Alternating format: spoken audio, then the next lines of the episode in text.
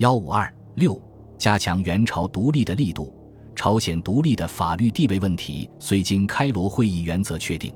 但由于开罗宣言中有英国加入的适当时机的限制，该问题在战争后期成为大国出于私利而玩弄政治阴谋的热点问题。英国政府的战后远东战略以重新恢复战前的旧殖民统治秩序为最高原则，为了维持其在印度、缅甸。马来亚等地的宗主国地位，反对朝鲜以及一切东方民族主义运动的扩大，更不希望由中国来扮演亚洲民族解放领袖的角色。因此，从本质上是反对朝鲜尽早独立的。他与美国一拍即合，成为国际托管朝鲜主张的主要支持者。美国虽在开罗会议上支持确立战后朝鲜独立的原则，但对于何时给朝鲜以独立，态度一直模糊不清。美国政府早期通知中国拒绝承认韩国临时政府的理由是等待英国谅解后与印度独立问题一并解决，显然是对英国殖民主义立场的姑息。但是在开罗会议后，又引入苏联对日参战问题，担心立即承认韩国临时政府会触犯希冀在朝鲜获取权益的苏联，在未获苏联表示意见之前。不敢对朝鲜独立问题有所决定，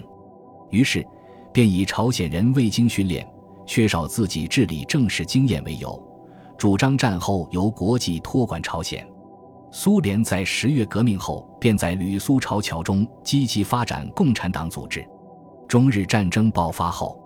又扶助朝鲜共产党人领导的武装在中国东北和西伯利亚从事抗日斗争，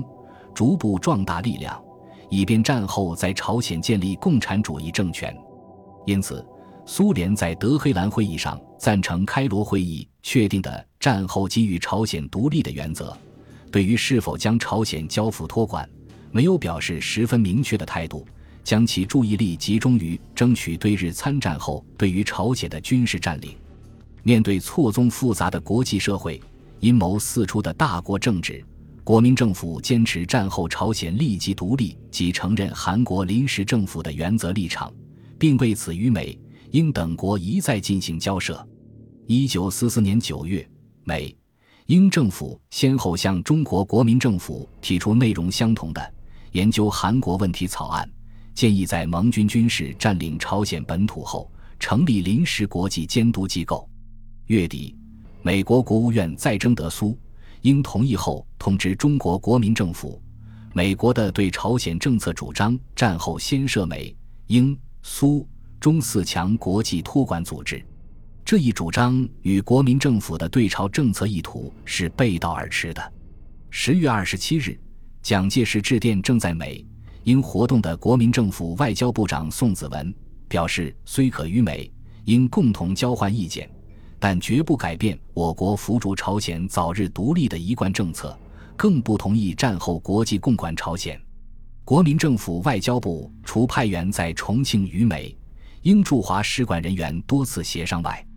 又指派亚东司长杨云竹直接与美国国务院当局多次研商朝鲜独立的途径问题，但未获结果。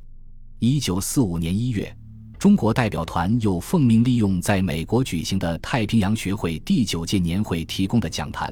大力宣传中国主张，并就朝鲜托管问题与美、英等国代表辩论。美、英代表认为，朝鲜业已亡国多年，缺乏足够的行政管理干部，一时无法建立有效的政府，而且朝鲜人不能团结合作，短时间难以建立独立国家，主张由同盟国托管五年。中国代表反驳说，托管朝鲜是将朝鲜由日本一国统治改为数强国统治，违反同盟国共同作战目标以及开罗宣言确定的朝鲜战后独立的精神。朝鲜人的不团结是帝国主义统治者挑拨离间的结果。认为朝鲜没有行政管理干部是对朝鲜人才智慧的侮辱。主张战后立即给予朝鲜独立，而不经过托管阶段。同年初。中、美、英、苏四国决定在美国旧金山举行联合国创立会议。中国政府采取各种措施，大力支持韩国临时政府代表参加会议。四月三日，蒋介石着令外交部就此事向美国政府提出建议，令财政部比照中国外交人员待遇，拨出一万五千三百四十五美元，作为韩国临时政府赴美代表之来往旅费及支付费。然而，美国政府却连会议观察员身份也不愿给予韩国临时政府。美国驻华大使馆奉命故意拖延赴美韩国代表团成员的入境签证。以四会议将结束时再准他们入境，而旧金山会议秘书长、美国代表希斯则正式通知已在美国的李承晚等人，拒绝朝鲜人以任何方式列席会议。一九四四年六月，韩国临时政府在争取国际承认无望的情况下，曾要求中国国民政府单独承认，深获中国朝野同情。七月十日。蒋介石指示吴铁城会同外交部长宋子文迅即合议手语承认或先予事实承认的可行性，但外交部经郑重考虑后认为，开罗会议以后，我国对于承认韩国临时政府问题，仅应与美、英两国采取一致行动，而目前对此问题仍有两点顾虑之处：一为韩国临时政府能否真正代表朝鲜内部人民意思，英。美两国对此尚不无疑虑，且开罗会议公报所称，在适当时机承认一节，系指将来承认朝鲜之独立而言；指是否于最近承认，在于之韩国临时政府实习另一问题。英、美两国或将认为时机尚未成熟，而不愿有所决定。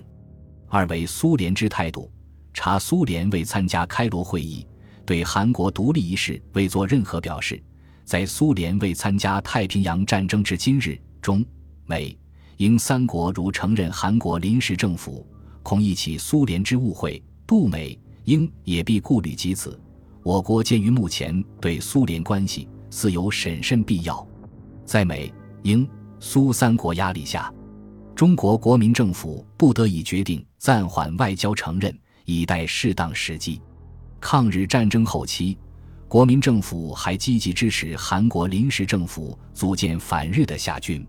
早在开罗会议后，蒋介石就指出，为了加强朝鲜独立运动，应设法使韩国临时政府将其反日工作推进于朝鲜境内。一九四五年三月，中国方面在得知日本有可能放弃本土，而在朝鲜与中国东北进行大陆决战的情报后，更感到在朝鲜组建地下军。利用本土人民高昂的反日情绪，发动反日暴动，对于配合同盟国军队登陆作战的重要。稍后，当中美空军作战能力伸展至朝鲜境内时，中国方面又极力希望能在朝鲜国内组织地下军，从事救护盟国空军失事人员的工作。在国民政府当局的极力鼓励和支持下，韩国临时政府拟定了军事计划书。计划选派若干光复军干部进入朝鲜内地，唤起原有之爱国组织，组成地下军，配合盟军登陆。其具体方案是：设其秘密指挥部于京城，设分部于龙山、平壤、罗南、大邱等敌兵所在地，并广设细胞于各要地，组织被征入伍之韩军，软化敌之军事组织，吸收敌军中之韩人爱国分子。并将基本队伍隐蔽于江原道山地，四光复军、东北义勇军或海上韩军攻势接近韩土时，起而破坏敌之交通路线，进而占领京城，隔绝敌军南北交通，与友军协力将敌人歼灭之。但正当中朝双方积极筹划之时，战争已告结束，该计划停止执行。对于战争结束后盟军占领朝鲜期间如何扶助朝鲜独立问题，最高国防委员会会同军事委员会拟定了扶助韩国独立方案，内分拟提出方案和最后磋商让步办法。后者的主要内容是：一，在军事占领期间，应尽量给予韩国一切协助，所有民政事项该由韩人自行处理，同时承认以韩国临时政府以树立韩国独立之基础。中美英三国对于上项临时政府之承认，应互相协商，并采取一致步骤。如苏联愿意参加，应欢迎其参加。二对日军事结束后，为维持韩国治安起见，对韩国境内若干重要据点必须加以占领，直至正式承认韩国政府之时为止。三、正式承认韩国政府以后，应由中美英三国同时实行临时国际协助制度。中美英三国对于上项之正式承认，应互相协商，并采取一致步骤。如苏联愿意参加，应欢迎其参加。四、正式承认韩国独立以后，应使韩国立即加入国际和平组织。韩国取得会员国资格，其独立地位亦可获得一种国际保障。五、关于国际协助制度之具体办法，应由中美英诸国商议负责执行。六、此项国际协助制度。经参加诸国多数同意，可随时予以废止，但其有效期间应以不超过三年为度。该文件体现了中国官方尽力使朝鲜尽早独立的意愿，但实施的发展却使中国对于朝鲜半岛问题的发言权越来越小。一九四五年八月十五日，日本政府正式宣布无条件投降，美苏成立秘密协定。决定以三八线为界，由两国军队军事占领朝鲜半岛。八月八日，苏联政府对日宣战，苏联红军及朝鲜共产党领导的抗日武装进入了朝鲜北部，美国军队也准备在朝鲜南部登陆。美国远东方面军麦克阿瑟统帅正式向日本大本营下达了驻朝鲜日军应以三八线为界，分别向苏军和美军投降的命令。并经驻华美军总司令、中国战区参谋长魏德迈将军以备忘录形式通知中国战区最高统帅蒋介石。很显然，在美英苏三大国眼中，中国国民政府对于朝鲜问题的决定已不再是参与者，而仅是决定后的被通知者。本集播放完毕，感谢您的收听，喜欢请订阅加关注，主页有更多精彩内容。